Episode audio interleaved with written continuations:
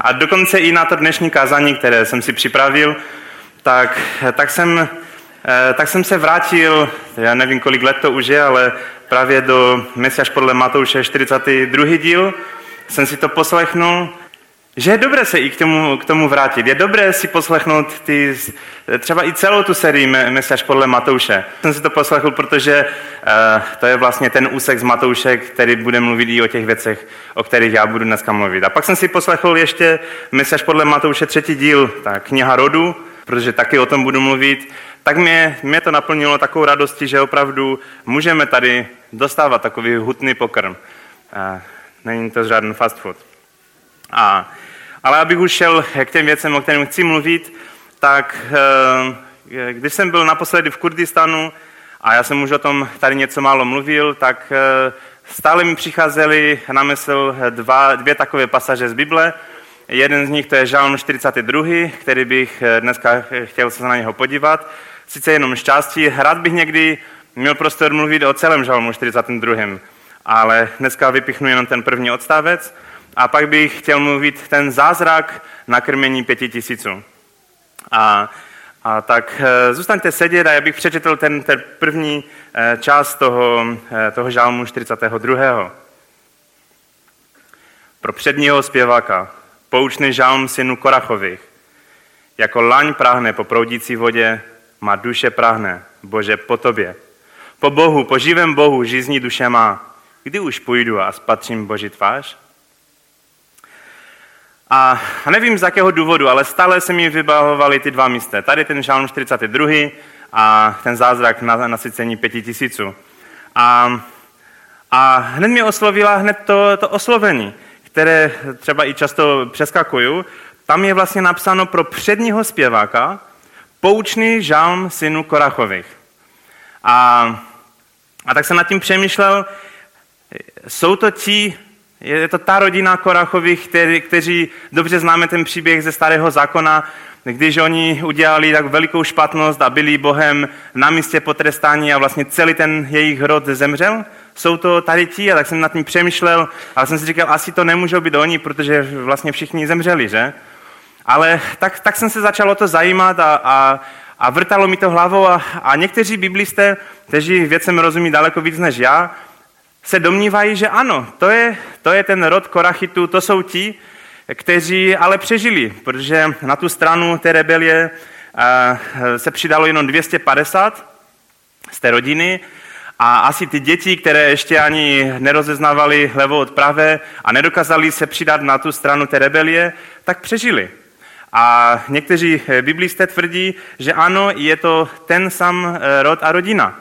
A tak mě opravdu fascinovalo, a dokonce i v Biblii se píše, že někteří přežili. A tam mě to fascinovalo, že rod, který byl takovým způsobem proklet, byl zničen samotným Bohem, eh, Bůh jich soudil a zničil je, tak najednou je vidíme, že v několik žalmů oni jsou ti, kteří to mají hodnostně přednést před celým národem. A to jsou ti přední zpěváci, kteří vedou celý Izrael ke chválám. A, a tak Není to nějaký vypreparovaný princip jenom tady na, na tomto. To je právě, jak jsem říkal o tom mesaž podle Matouše třetí díl, eh, když tam byla i vzpomínka o Jekoňáši, o, o, o jeho pokání a o tom, že pokání mění vše. To je neskutečná, neskutečný, nechci říct objev, ale je to neskutečná šíp, který nás, nás zasáhne. Že pokání mění vše. I kdyby si byl v prokleté linii, i kdyby ty sám si byl prokletý někým a na rodině, jak se říkává, že je určité prokletí a nevím, cokoliv bys udělal, i kdyby tě sám Bůh soudil v minulosti, tak Bůh pro tebe má nový začátek, nový start, protože pokání mění vše. A pro mě to je ohromné pozbuzení, protože On může obnovit a povolat tě znovu ke službě. On, on může, i když máš pocit, že jsi nekvalifikovaný, nedostačující, tak on tě přesto může povolat. A co nekvalifikovaný? I když jsi diskvalifikovaný, tak on tě může povolat. Amen? A myslím si, že nejsem sám, který se cítí nekvalifikovaný. A, ale někdy se cítíme i diskvalifikovaní, že jsme udělali něco, ale přesto Bůh nás může obnovit a, a můžeme sloužit a splnit ten záměr, pro který jsme byli určeni. A pro mě to je velké, veliké pozbuzení. A, a uvidíme to i později, právě tady ten princip, jak chci o tom mluvit i později. Ale ten, ten žálm pokračuje, to je jenom úvod, nad kterým jsem hodně přemýšlel, ale já to už opustím, ten úvod a, a zeptám se, jako laň práhne po proudící vodě, má duše práhne Bože po tobě. A Irák je asi blíž svým podnebím Izraeli než Česko. Když jsme tam byli na podzim, tak tam bylo i 40 stupňů. V létě tam je 50 stupňů. Čili ten pocit, že jste vypráhli a žízniví, si myslím, že se asi objeví daleko rychleji než tady.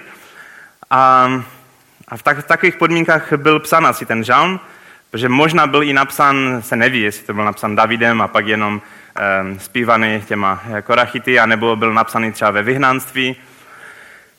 To vyhnanství víme, kde bylo, že? To bylo někde tam kolem Iráku, Iránu. A, ale jsem zjistil jednu věc. Když se postíváme, nebo když se postím, tak velmi brzy zjistím, že mám hlad. Jsem vypráhlý. Já nevím, máte tež ten stejný pocit? Se postíte den, dva, tři, najednou se dostaví hlad. Možná i dřív, že? Než po třech dnech. A když se postíte už týden, tak, tak víte, že něco je opravdu jinak. E, dokonce i ti, kteří se postili třeba déle, tak ví, že některé i klasické věci už pak nefungují. Že to, co je normální, tak už pak přestává fungovat. A, a já jsem jednou nad tím přemýšlel a jsem si říkal, to je neskutečně krásný příklad toho, jak, eh, jak my vlastně chceme oslabit své vlastní tělo, abychom svoji duši naplnili. Protože jsme žízníme a toužíme po Bohu. Ale je to takový jiný příklad. Jsem si uvědomil, jak často my nekrmíme svoji duši, svého vnitřního člověka a ani to nepoznáme. Když se nekrmíme a nemáme tady oběd a tu a někteří možná už z vás mají teď hlad na oběd, už to poznáváte, vám kručí v břuchu. Ale, ale někdy vynecháme jeden den, druhý den a nepřijdeme k těm tekoucím vodám, tomu pramenu života, k Ježíši. A, a možná to ani nepoznáme. Možná týden uteče, jedno zromko až druhé zromko a, a ten zhon toho života nám uteče tak rychle, že nedokážeme ani sami přijít eh, ke zdroji života. A tak moje otázka na vás je, poznáme to vůbec, jestli jsme řízniví a jestli jsme vypráhli a hladoví? Hm. Protože fyzicky to poznáme jednoduše, ale duchovně? Ano, můžeme být úspěšní na venek, ale našemu vnitřnímu člověku se nemusí dařit. Můžeme být velmi úspěšní na venek, ale můžeme být vyhublí, vypráhlí a velice malí vnitřně. A opravdová úspěšnost by snad ani neměla být poměřována na venek, ale právě naším vnitřním člověkem. A jako sám Ježíš řekl, co prospěje člověku, získali celý svět, ale ztratí svůj život neboli svoji duši? I kdybychom získali vše na venek, ale byli prázdní uvnitř, je nám to úplně na nic. Náš zevnějšek není to, co nás uživuje, teda udržuje naživu. A někdy se právě na ten žalm díváme takovým způsobem, že prostě teče ta voda a, a ten jelen přijde, aby se napil. A možná i, jak jsem tam ukázal ten obrázek na počátku, když byl to pozadí mm, toho žalmu, taková pohodička. Tam možná, já si představuju, přinesu si nějaké lehátko, brčko, slunečník a ležím si u vody a piju. Ale co je zajímavé, proč tam potom ta srnka nezůstane? Proč nemá takový all-inclusive celou dobu? Já jsem viděl několikrát dokument o tom, jak srnky nebo zvířata přicházejí k těm tekoucím vodám. A co je zajímavé, je, že to je ideální místo pro predatory a pro ty, kteří chtějí ulovit tu srnku.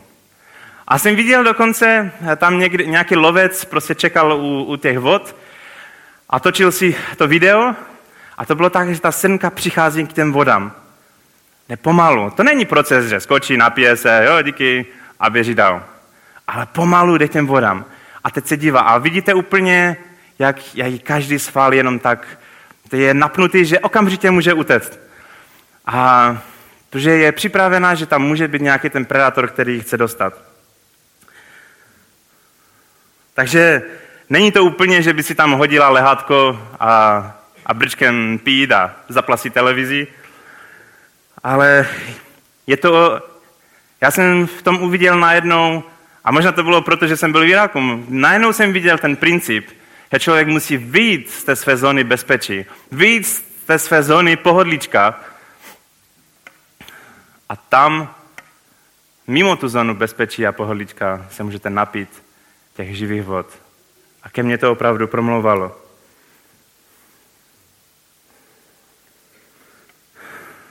Abychom načerpali, opravdu musíme někdy udělat ten krok víry. Až bych řekl krok strachu. Víc z našeho bezpečí a komfortu udělat krok důvěry. Ale hospodin nás opravdu volá. On nás volá. A jak uděláme ten, ten riskantní krok dopředu k té vodě, tak věřím, že Bůh občerství naši duši. A, a to je možná i proto, proč jsem nad tím přemýšlel v. Protože cítíme e, s Hankou a s rodinou, že bychom měli udělat ten krok víry, e, vyjít tam, protože tam nás Bůh chce občerstvit, tam pro nás má občerstvení. Tam člověk najednou uvidí, e, prohloubí svůj vztah s Bohem. A pro každého to je něco jiného. Ale jak se blížíme k těm vodám, k těm e, živým vodám, tak možná slyšíme Ježíšové slova. Kdo chce jít za mnou, zapři sám sebe. Vezmi svůj kříž a následuj mě. Nebo kdo by chtěl zachránit svůj život, ten o něj přijde. Kdo však přijde o život, pro mne a pro evangelium zachrání jej. Co prospěje člověku, získali celý svět, ale ztratí svůj život, neboli duši? Ano, Ježíš tě zve, aby se vzdal něčeho. Často, jak přijdeme k těm vodám, tak to znamená, že se musíme vzdát něčeho. To je ten obraz, ten napjaté srnky, která je připravena uskočit. Někdy, abychom přišli k těm živým vodám, se musíme vzdát něčeho. A, a Ježíš nedělá ty otázky hypotetické. On přijde a zasáhne rovnou do černého. On nedělá hypotetické výzvy. On jak přišel za tím boháčem, on řekl, vzdej se svého bohatství a následuj mě. on trefil přímo do černého. Když Petr ho chtěl nasledovat, tak, tak vyskočil z loďky a šel za ním. On se vzdál a udělal určitý krok víry. A i když se pak potopil, tak si myslím, že ta odměna pro něho byla vzácna, protože on byl s Ježíšem, on byl blízko Ježíši. A to je právě výsledek, když přijdeme k těm živým vodám. Co je ten výsledek? Že jsme blízko Ježíši. Amen? Bůh tě nežádá, abys mu dal něco, co nemáš. Ale často žádá, abys mu dal to, co by si zraději nechal pro sebe. A tak v tom textu vidíme i, že Ježíš dává tři výzvy. Zapři sám sebe, své ambice a svoji vůli. To je první výzva. Druhá výzva je vem si svůj kříž a třetí výzva je jdi tam, ne kde chceš ty, ale jdi tam, kde jde on, aby se ho následoval. A to jsou také tři výzvy, které tam vidíme. Teprve potom můžeme být dokonale občerstvení. A tak mám na vás několik otázek. Jak se má tvá duše? Poznáš vůbec, že jsi vypráhli? A nebo jsi už duchovně mrtvý, že to ani nepoznáš? Jak krmíš svoji duši? Kdy jsi naposledy přišel k těm bystrým vodám? Udělal ten určitý krok, krok, ten riskantní krok, ten krok víry, aby si napojil. Kdy jsi naposledy vystoupil jako Petr z loďky a zašel ke Kristu? Co to pro tebe znamená zajít těm čistým vodám prakticky? A pro každého to znamená něco jiného. Pro nás, my cítíme, že ten náš krok, abychom šli tam k těm vodám, je jít do Iraku. Teda samozřejmě teď říkám jednu konkrétní věc, ale těch situací je mnoho. A pro někoho jiného to znamená něco jiného.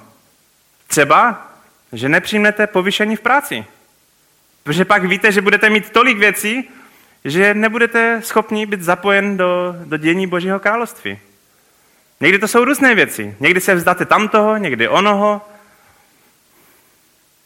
Ale Bůh vás volá a čeká. Slyšíš jeho volání? Pojďte ke mně všichni.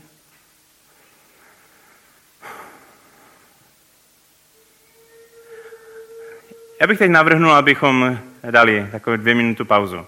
Abychom nechali Ducha Svatého i promlouvat do našich srdcí. A abychom se mohli teď modlit. Já bych chtěl ještě pak dál mluvit právě o tom nasycení pěti tisíců. Co se možná zdánlivě tváří, že to ani nesouvisí. Ale já si myslím, že to jde přesně v těch myšlenkách.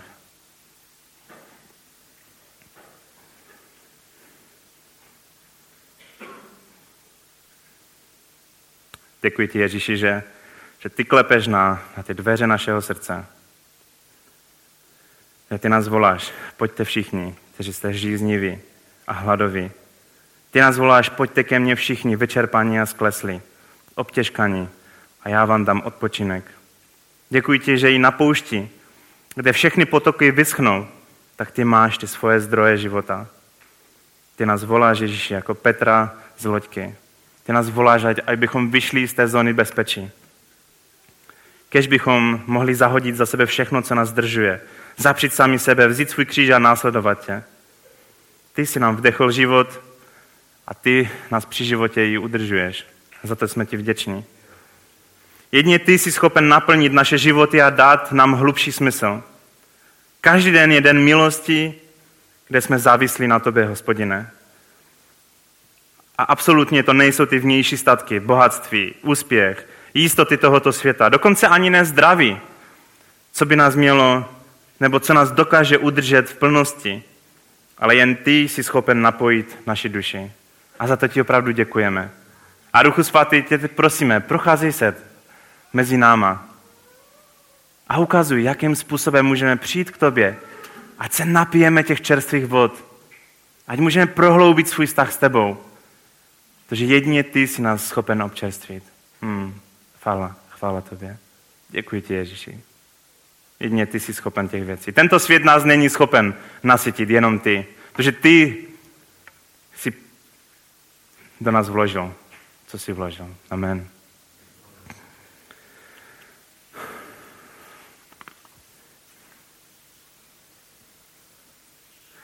A tak bych chtěl se teď podívat na ten, na ten zázrak nasycení, nasycení pěti tisíců. A pokaždé, když, eh, když, když si vzpomenu na ten zázrak, jinak to je zázrak, který snad je jako jediný eh, z, Ježíšových, eh, z Ježíšové služby, zázrak, který je napsan ve všech čtyřech evangelích, tak si vzpomenu na Georga a na tu jeho ilustraci. Na to, že jak on mluvil, jaké by to bylo, kdyby Ježíš vzal a, a vždycky rozmnožil ty chleby a rozdal první, druhé, třetí řadě. A pak znova učedníci by dali do těch prvních řad. A to byla jeho ilustrace ohledně toho, že v tom velikém zástupu, co tam byl, se to dostalo ke všem a všichni byli najezeni. A on říkal, že i v dnešní době jsou nezasažené národy, ke kterým ten chleba nedorazil. A, a mě ta ilustrace zasahla a už vždycky bude spojena tady s tím příběhem že, že bychom neměli stále a stále sloužit jen těm několika vyvoleným, kteří jsou v té přední řadě, ale měli bychom jít i tam, kde evangelium ještě nezaznělo. Tak jsem to jenom chtěl připomenout, že i dneska jsou národy, jako například jezidé, kurdové, paštunové, jakuti, rohingové, o kterých teď slyšíme mnoho ve zprávách, kteří, kteří jsou tam někde v těch posledních řadách. Zatímco my už jsme nasyceni, přeplněni, znuzeni, tak tam ti lidé umírají z duchovního hladu. A jinak ta mozaika, co je za mnou, tak ji mám za to, že nějak z patého století uh, u kostela uh, právě toho zázraku, který má připomínat ten zázrak nasycení těch pěti tisíců. Je to v Izraeli u Galilejského jezera. A tak, eh, abych to nečetl ze všech čtyřech evangelií, ten, ten zázrak, tak já vám ho převy, převyprávím. Doufám, že, že, že to nebude vadit. Si představte tu situaci. Učedníci tvrdě pracují. Učedníci slouží, ohlašují Boží království, uzdravovali, vyháněli démony, sloužili všude, kde se dalo. Byli vytíženi na plné pecky. Dokonce to se zdá, že je čas, kdy byl popraven Jan Křtitel. A vůbec neměli čas si odpočinout. A je, k Ježíši přicházelo tolik strašně moc lidí, že neměli čas, to tam píše, že neměli čas si odpočinout a najíst se. A Ježíš, ne učedníci, takže učedníci si myslím, že už dávno měli ty myšlenky. Ježíš za nima přišel a řekl, bratři, pojďte, odpočineme se, najíme se, dáme si pauzu. A tak oni se zaradovali a říkali, jo, tak naskočili do loďky, odpluli na pusté a vzdálené místo. Ale co se stalo, jak tam čteme? Ti lidé je viděli a byli tak hladoví duchovně, že běželi a, a byli první na tom místě. Takže Ježíš dorazil na tu svoji svačinu z, z apoštoli, tak na ně tam čekal zástup, kteří biblisté tvrdí, že tam bylo víc jak 20 tisíc lidí. 5 tisíc mužů a celý ten zástup mohl čítat až 20 tisíc lidí. A co Ježíš řekl učetníkům? Hej, změňte směr, jedeme na druhý břeh. Ne, Ježíš, Ježíš byl pohnut soucitem. A učedníci to asi už trufali. Ježíš byl pohnout soucitem. Protože byli jako ovce bez pastyře. A vystoupil na ten břeh a začal kázat a začal mluvit těm lidem a sytit je duchovním chlebem. A učedníci, já si tak představuju, měli už všeho plné kacky. Jako, myslím si, že už byli hodně unavení.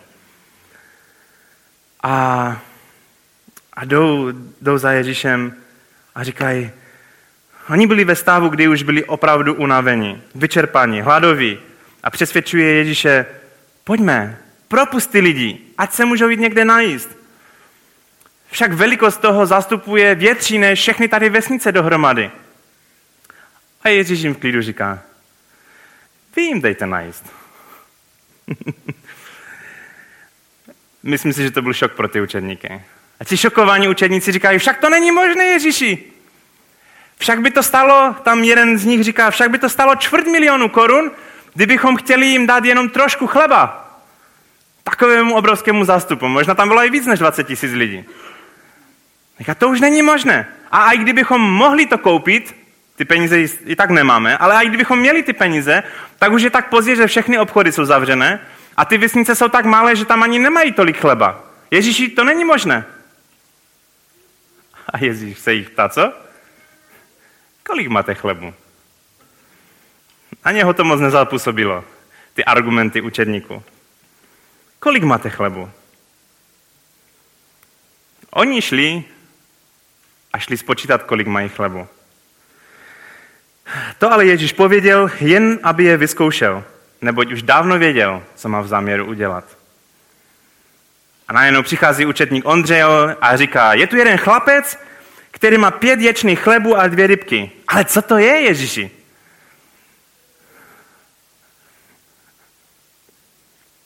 Ano, jak oni se šli dívat na ty chleby, které měli spočítat, kolik mají chlebu, tak si představuju, že přišel ten mladý chlapec a říká, tady je moje svačina, tady je ta moje večeře. Co je i zajímavé, že, eh, že jako toho mladíka se dá přeložit, um, přeložit jako sluhu neboli otroka. Co možná i dokresluje to, že měl ječné chleby, což podle biblistů v té oblasti bylo pro tu, byly ty nejlevnější chleby a přislušeli té nejnižší třídě, těm nejchudším. A to by pasovalo, že by se to dalo přečíst, přeložit jako otrokovi nebo služebníkovi. Ten, který měl nejméně, tak přiskočil a nabídnul tu svoji večeři Ježíši. A Ježíš, jako by se nechumelilo, přijme tu večeři, tu svačinu a začne stolovat způsobem prostě běžný pro tu kulturu. A si představme, bylo jaro, protože bylo před Velikonocema, tam je období dešťů, zrovna bylo krásně, tráva zelená, tam v Izraeli není moc často zelená tráva, Ježíš je usadí po skupinkách a veme to málo, co má, začne to lámat, dávat učedníkům a posílat mezi lidi. A jak je, jak je konec toho příběhu? Rozdá jenom ty dvě rybky a pět chlebu? Ne. On rozdá tak, že všichni jsou najezení. Že celý ten obrovský zástup je najezený a je to veliký zázrak. Je to neskutečná hostina. On lámal a lámal a dával dál a lámal a lámal. A toho bylo dostatek pro všechny. Neskutečná hostina. Všichni byli zcela najezení. Ne tak, řekl ten jeden účetník, že za čtvrt milionu by stačilo jenom chleba. Ne, to byly i rybky, i chleba a takový dostatek, že ještě zbylo 12 košů plných. Neskutečný zázrak. Amen? Tak to jsem se vám pokusil převyprávit ten příběh. Teď se pojďme podívat na ten příběh ještě jednou a vypichněme si několik věcí z toho. Když přicházíme ke Kristu s potřebou, tak jak Ježíš reaguje? I dneska. Jestli přijdeme k Ježíši upřímnosti, si myslím, že On je dotčen soucitem. I dneska. Jak přicházíš ve svých modlitbách, jak přicházíš za ním, tak On vidí tu potřebu a je pohnut soucitem i dnes. A myslím si, že neplatí to jenom pro nás osobně, že jak my přicházíme s různýma našima potřebama, že on má soucit s náma, ale že to platí pro celé národy. Já věřím, že tak jsem tady několikrát mluvil o jezidech, že ten národ, který prošel 79 genocidami, a i v nedávné době přes ISIS uh, byla další genocida a byly to tisíce jezidů, kteří zemřeli. Že Ježíš není lhostejný, ale že se ho jímá soucit s těma lidma. Že se ho jímá soucit s lidma, jako třeba s těma Rohingama. Já ani nevím pořádně, jak se vyslovuje ten kmen. Tam, kteří po tisících utíkají, to jsou muslimové, kteří utíkají před pronásledováním. Že ani k ním není lhostejný. Hmm. On má soucit pro národy, on má soucit pro tebe. Stačí k němu jen přijít. Cítili jste se někdy unavení ve službě? Tak dneska jsme měli ten den pastora, tak v Americe se říká, že pastoři je jedno z nejvíc rizikových povolání vůbec na světě. Nejčastěji zvýšený tlak a nevím co všechno, že to je dokonce rizikovější než nějaký top manažeři. Že pracovat s lidma je někdy sranda, že? a tak jsme opravdu vděční. Ale už jste někdy pocitili, že jste unávení, vyčerpaní, v takovém stavu, že se opravdu vám nic nechce? Prožíváte dokonce i zmatek v hlavě, protože váš hrdina Jan Křtitel byl popraven? A spíše chcete být u Ježíšových nohou a slyšet tu jeho pochvalu a pozbuzení za to, co všechno udělali. Oni vymítali démony, oni uzdravovali lidi a oni možná chtěli být u Ježíšových nohou a slyšet to pozbuzení. Jo, Dařilo se vám. A i bez mě jste to zvládli. Skvěle. Oni možná toužili potom, aby slyšeli spíše, pojďte ke mně všichni, kteří jste unavení. Pojďte ke mně všichni, kteří jste žízniví a hladoví a najte se, jak čteme z Izajáše. Ale místo, co slyšeli? Místo toho slyšeli co? to byla výzva takzvaně Mission Impossible. To byla myš, eh, mise, která je nesplnitelná. nesplnitelná. Místo slyšet nějaké pozbuzení a odpočinutí, tak najednou Ježíš jim říká, nakrmte je. A dává to učedníkům jako úkol. Je to neproviditelné. Možná se tak někdy cítíme ohledně mise. Že máme tady příliš práce, říkáme. Jsme vyždímáni, vyčerpáni, přepracovaní. Těch úkolů je tak moc, že je nezvládáme. A najednou Ježíš do těch všech, do, do, toho všeho, co prožíváme, do těch všech úkolů, najednou říká, jděte až na sám konec světa. Čiňte učedníky ze všech národů, protože toužím vidět, tak dal apoštolu Janovi to vidění, že před jeho trůnem v nebi budou ho chválit ze všech národů, ze všech hrad, ze všech jazyků. A on nám říká, jděte do národů, které mě nenávidí, jděte k národům, kteří mě pronásledují. Z těch lidí chci mít, chci mít učedníky. A my můžeme namítnout, Kriste, Ale my nemáme ani ty peníze, abychom někoho poslali tak daleko. Však to je všechno drahé, na to nemáme vůbec kapacitu. Tak jsme slyšeli o těch jezidech, já jsem tady několikrát mluvil. Jejich potřeby jsou tak, tak obrovské, že my je nedokážeme nasytit. A je tak těžké sdílet se s nima evangelium, že ani, ani nevíme jak. Ale Ježíš se ptá, co máte v rukou? A tak nevím, nevím, co učedníci měli. Jenom vycházím z určité logiky, že jestli učedníci šli a jeli tou loďkou, aby si dali svačinu na pustém místě, to znamená, že na pustém místě asi moc té svačiny si už nepořídí, že asi nějaké svačiny měli na sobě, že?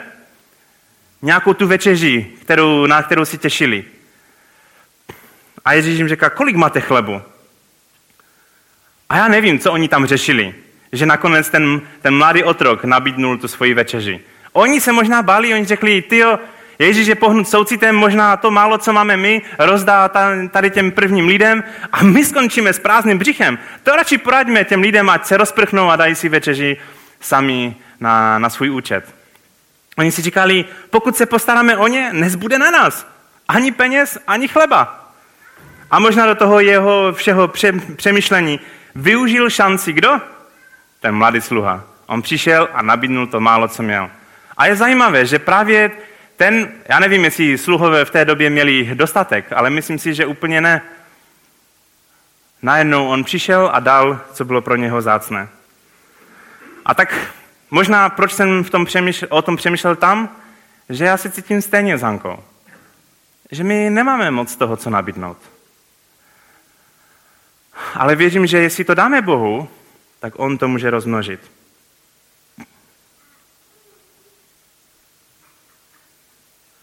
Ten sluha využil té, té šance a my ji chceme využít taky. Ježíš jen, jen chce, ať mu nahrajeme na smeč. On je připravený udělat zázrak. Na rovinu. Chcete slyšet jedno tajemství? On mě ani tebe vůbec nepotřebuje, Ježíš. Bůh. On si může použít kameny, aby ho chválili. On si může použít cokoliv, aby zvěstovalo evangelium kmenům, které v životě o něm neslyšeli. Je to naše příležitost, je to naše je to naše vysada, že můžeme právě jít tam někde a hlásat evangelium, tu dobrou novinu. Je to naše vysada, že můžeme sloužit tady. Je to privilegium. Je to ano, vysada, že můžeme sloužit a nabídnout mu to málo, co máme. I ti, kteří jsou nekvalifikovaní. I ti, kteří se cítí, že nejsou, nejsou kvalifikovaní. A co kvalifikovaní? I ti, kteří se cítí, že jste diskvalifikovaní. Možná se cítíte, že pocházíte z rodiny, která je pod prokletím. Možná se cítíte, že jste udělali ve svém životě něco takového, co vás diskvalifikuje ze služby po zbytek vašeho života. Já vám chci říct, odpuštění je veliké. On pro vás má druhou šanci. Můžete být předním zpěvákem v žalmech. Hmm. On se jenom ptá, co máš v ruce? Jsi ochoten mi to dát? Bůh tě nežádá, abys mu dal něco, co nemáš, ale žádá, abys mu dal to, co by si nejraději zachoval pro sebe. A, a co je krásná pointa toho příběhu, je, že Ježíš je nekrmí jen duchovně božím slovem, ale že on dělá druhý krok. On udělá zázrak a nasytí jej fyzicky. Mně se to moc líbí. O hostině čteme jenom pár řádků před tím zázrakem. A ta, tu hostinu pořádal kdo? Herod. To byla opulentní hostina. A králové v té době v Orientu uměli slavit. A nevím, jestli Herod by vás nalákal, abyste přišli na takovou party. Měl tam tanečnice, mnoho jídla, alkohol. A všechno to, co bylo nádherné jiskřivé v té době, tak tam bylo. A hodovali s těmi předními lidmi z Galileje. Tam byli ti nějací, ti, kteří se cítili, že jsou důležití a že jsou kvalifikovaní. Co přinesla hostina tohoto světa? Co byl výsledek té hostiny? Smrt. Výsledek té hostiny byly, byla hlava Jana Křtitele na tom talíři. A Ježíšova hostina zastínuje svojí slávou tento svět. Ne v té opulentnosti, ale v tom, že tento svět se v opilosti potací do zkázy a, a v konečném důsledku nemůže naplnit lidský hlad. Herod posloužil smrti a Ježíš životu a to životu věčnému. Ano, hostiny tohoto světa končí smrti, ale Ježíšová hostina dává život. Ježíš dává daleko více než tento svět. Kdo se těší na hostinu u Heroda? Super, že jste nikdo nezvedli ruku. Kdo se těší na, na hostinu u Ježíše, s Ježíšem? Je takový předobraz hostiny, která bude i, i v tom druhém, tom dalším věku. Amen. Já se na to moc těším. Ale my můžeme být součástí toho částečně už teď. Tak Ježíš je nekrmil jen duchovně, ale i fyzicky. Daleko více, než by Filip je mohl nakrmit za těch čtvrt milionu. A Ježíš naplňuje verše z Izajáše. Pojďte ke mně všichni, kteří jste hladoví a unavení. Kdo jste žízniví, kdo nemáte peníze, přijďte ke mně a jeste zdarma. Poslouchejte mě a jeste, co je dobré a vaše duše ať se kochá dostatkem. Hmm, nádhera. Ať se vaše duše kochá dostatkem. To je jeho zaslíbení, když budeme na jeho hostině. A jako křesťané ale naplňujeme někdy jenom tu první část. My třeba jdeme k takovým lidem, jak mluvím o jezidech dneska často. Někdy přijdeme a dáme jim nějakou, nějaké léky, dáme jim jídlo, dáme jim nějakou humanitární pomoc. Humanitární pomoc je schopná zachránit možná naše tělo na nějakou krátkou dobu. Ale já si myslím, že to musí jít vždycky ruku v ruce, protože to vidíme u Ježíše. A tak není správné jít jenom k nějakým národům a humanitárně pomáhat, ale vždycky má být i ta druhá část. To má jít ruku, ruku v ruce. A často ale křesťané sklouznou buď do jedné, anebo do té, na tu druhou stranu.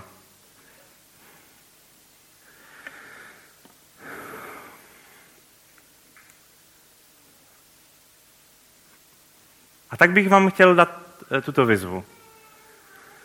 Bůh povolává. Bůh povolává i dneska. On volá ty, kteří jsou nekvalifikovaní, dokonce i ty, kteří jsou diskvalifikovaní. Jeho odpuštění nezná hranic, je nabídnuto i, v, i tobě. A žádný hřích není silnější než jeho neskutečná vykupující milost. On s tebou počítá a volá tě. On pro tebe má místo. A je to obrovská vysada mu sloužit. Je to obrovské privilegium. A stojí za to se vzdát čehokoliv. Čehokoliv. Druhá výzva. Jak se má tvoje duše? Jak se má? Nejsi žíznivý a hladový po Bohu? Nevolá tě? Není čas udělat ten krok víry a přijít k těm vodám? On je připraven tě dokonale občerstvit. Hmm. Věci, které ani nevnímáme, někdy, že jsou naše zodpovědnost, jako ti učedníci se tvářili, že to není naše zodpovědnost je tady nakrmit. Najednou Ježíš k nám přijde a ukáže, jak přijdeme k těm vodám, tak nám ukáže, že to je naše zodpovědnost. Někdy my tak eh, chodíme bez určité, bez určité um, soucitu kolem potřeb, které vidíme. Ale někdy, jak přijdeme k Ježíši, tak ten jeho soucit vypůsobí soucit v našich srdcích. A tak kež i věci, které vidíme kolem sebe, kež jeho soucit nás, nás přemůže. A najednou on nám dává takovéto mission impossible, tu, tu výzvu, která, která je neskutečná. Ale co tím cílem je tady podle toho příběhu? On nechce, ať o to tvrději pracujeme, ať jdeme někde rychle a vyděláme tolik peněz, až to můžeme celé zaplatit a udělat to všechno z našich rukou. Ne. On chce, ať se on sám oslaví. On nám jenom, my, on chce jenom, ať mu nahodíme na ten smeč a to, co je jeho, udělá on. On udělá ten zázrak. To není naše. Od toho tu je on. On jenom nazve a jsme toho součástí. Bůh vás povolává na svoji žeň, ale chce poslušnost. On už dávno naplánoval ve tvém životě průlomy a zázraky, které jsou potřeba na to, aby ten úkol, ke kterému tě povolává, aby se stal. A chtěl bych vás i pozbudit. Ten výsledek nebude tvoje prázdné břicho. Amen? Pokud se cítíte jak ten mladý otrok, jak ten mladý kluk, který dal svoji svačinu, tak výsledek nebylo jeho prázdné břicho. Ale výsledek byl obrovská hostina. To zázrak. Neopakující se možnost. Hm. Já to tak cítím, že to neopakující možnost do některých věcí se zapojit. Někdy my přešlapujeme z místa na místo a čekáme a cítíme, že bychom měli dát tu svoji svačinu. A ta možnost je teď. Za týden už nemusí být. Ta příležitost je teď. Za deset let už nemusí být. Teď je ta příležitost. Teď máš šanci dát tu svoji svačinu Ježíši. A on to je schopen rozmnožit. rozmnožit. Ta příležitost se nemusí opakovat.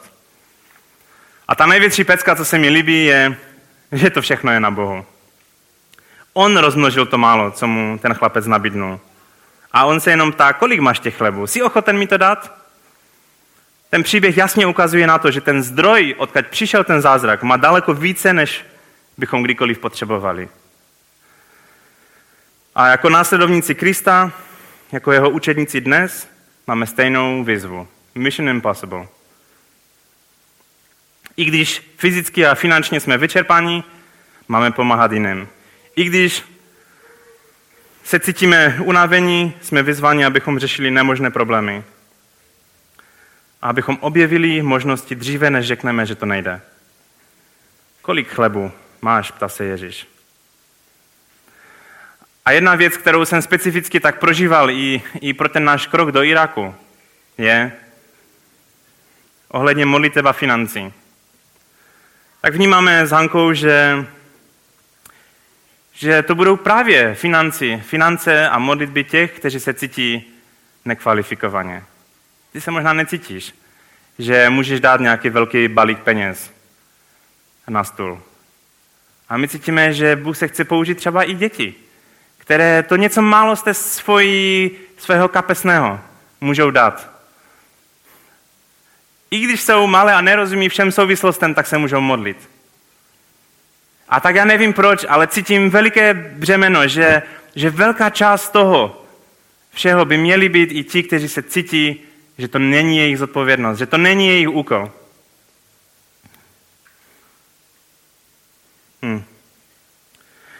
Že věřím, že Bůh to promění na, na nasycení celého národa, třeba jezidu a kurdu a vy s hladovým břichem neskončíte. A my se tak cítíme, že my jsme ti s tou malou svačinou. A pokud Bůh neudělá zázrak, tak víte, co to bude? To bude fiasko. Že my jenom nahrajeme na smeč Bohu. A jestli on se nepřizná, tak to bude fiasko. Ale věřím, že Bůh nikdy tím nepohrdne. A tak poslouchejme i dneska, co Duch Svatý nám říká. A tak ta poslední výzva na vás je, pokud máš pocit, že to jde všechno kolem tebe, že se tě to netýká ty věci, že nemáš ani chuť sloužit, ani nikde se zapojovat, ani nic dělat, možná by si měl sundat nějaké ty břemena svoje a přijít k těm proudícím vodám a občerstvit se. Napojit se. V takové víře. Já vím, že tam čihají číha nebezpečí, predatoři. Ale udělat ten krok víry a napít se čerstvých vod. Pro vás, kteří možná jste i nevěřící, udělat ten první krok za Bohem je hodně riskantní. Budou se z vás smat v práci, ve škole a budou říkat, ty jsi na hlavu. Ale je dobré udělat ten krok víry, jestli chcete zažít tu hostinu velikou, co Bůh pro vás má která vede k životu věčnému. Hmm. Amen. Pojďme zakončit dnešní chvíli v modlitbě.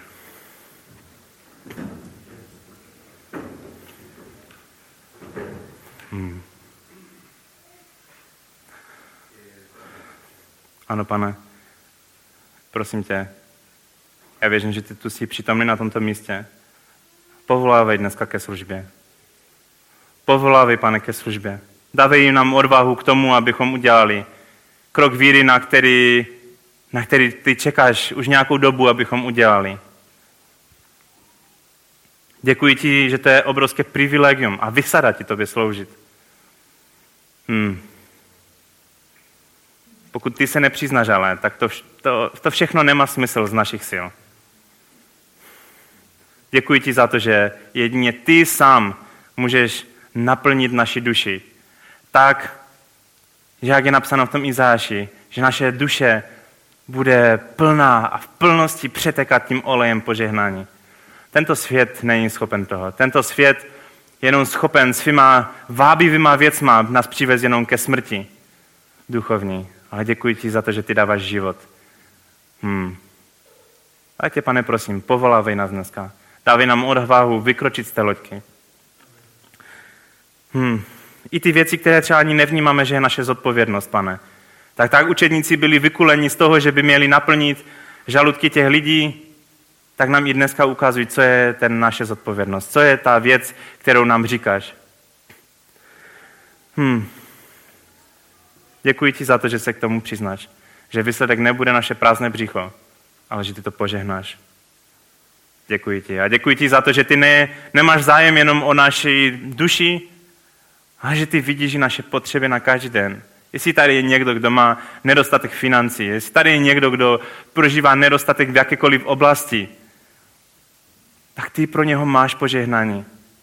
Já věřím tomu, pane, že ty nevidíš jenom tu jednu část, ale i tu druhou. Děkuji ti, pane, za to, že ty jsi schopen požehnat, že máme dostatek, dokonce i přebytek. Děkuji ti za to, pane. A tak tě, pane, prosím i ohledně misie. Dej, ať se nikdy necítíme takový, že jo, však my nemáme nic, ale můžeme naplnit i to tvoje povolání, i tu tvoji výzvu. Hmm. Amen.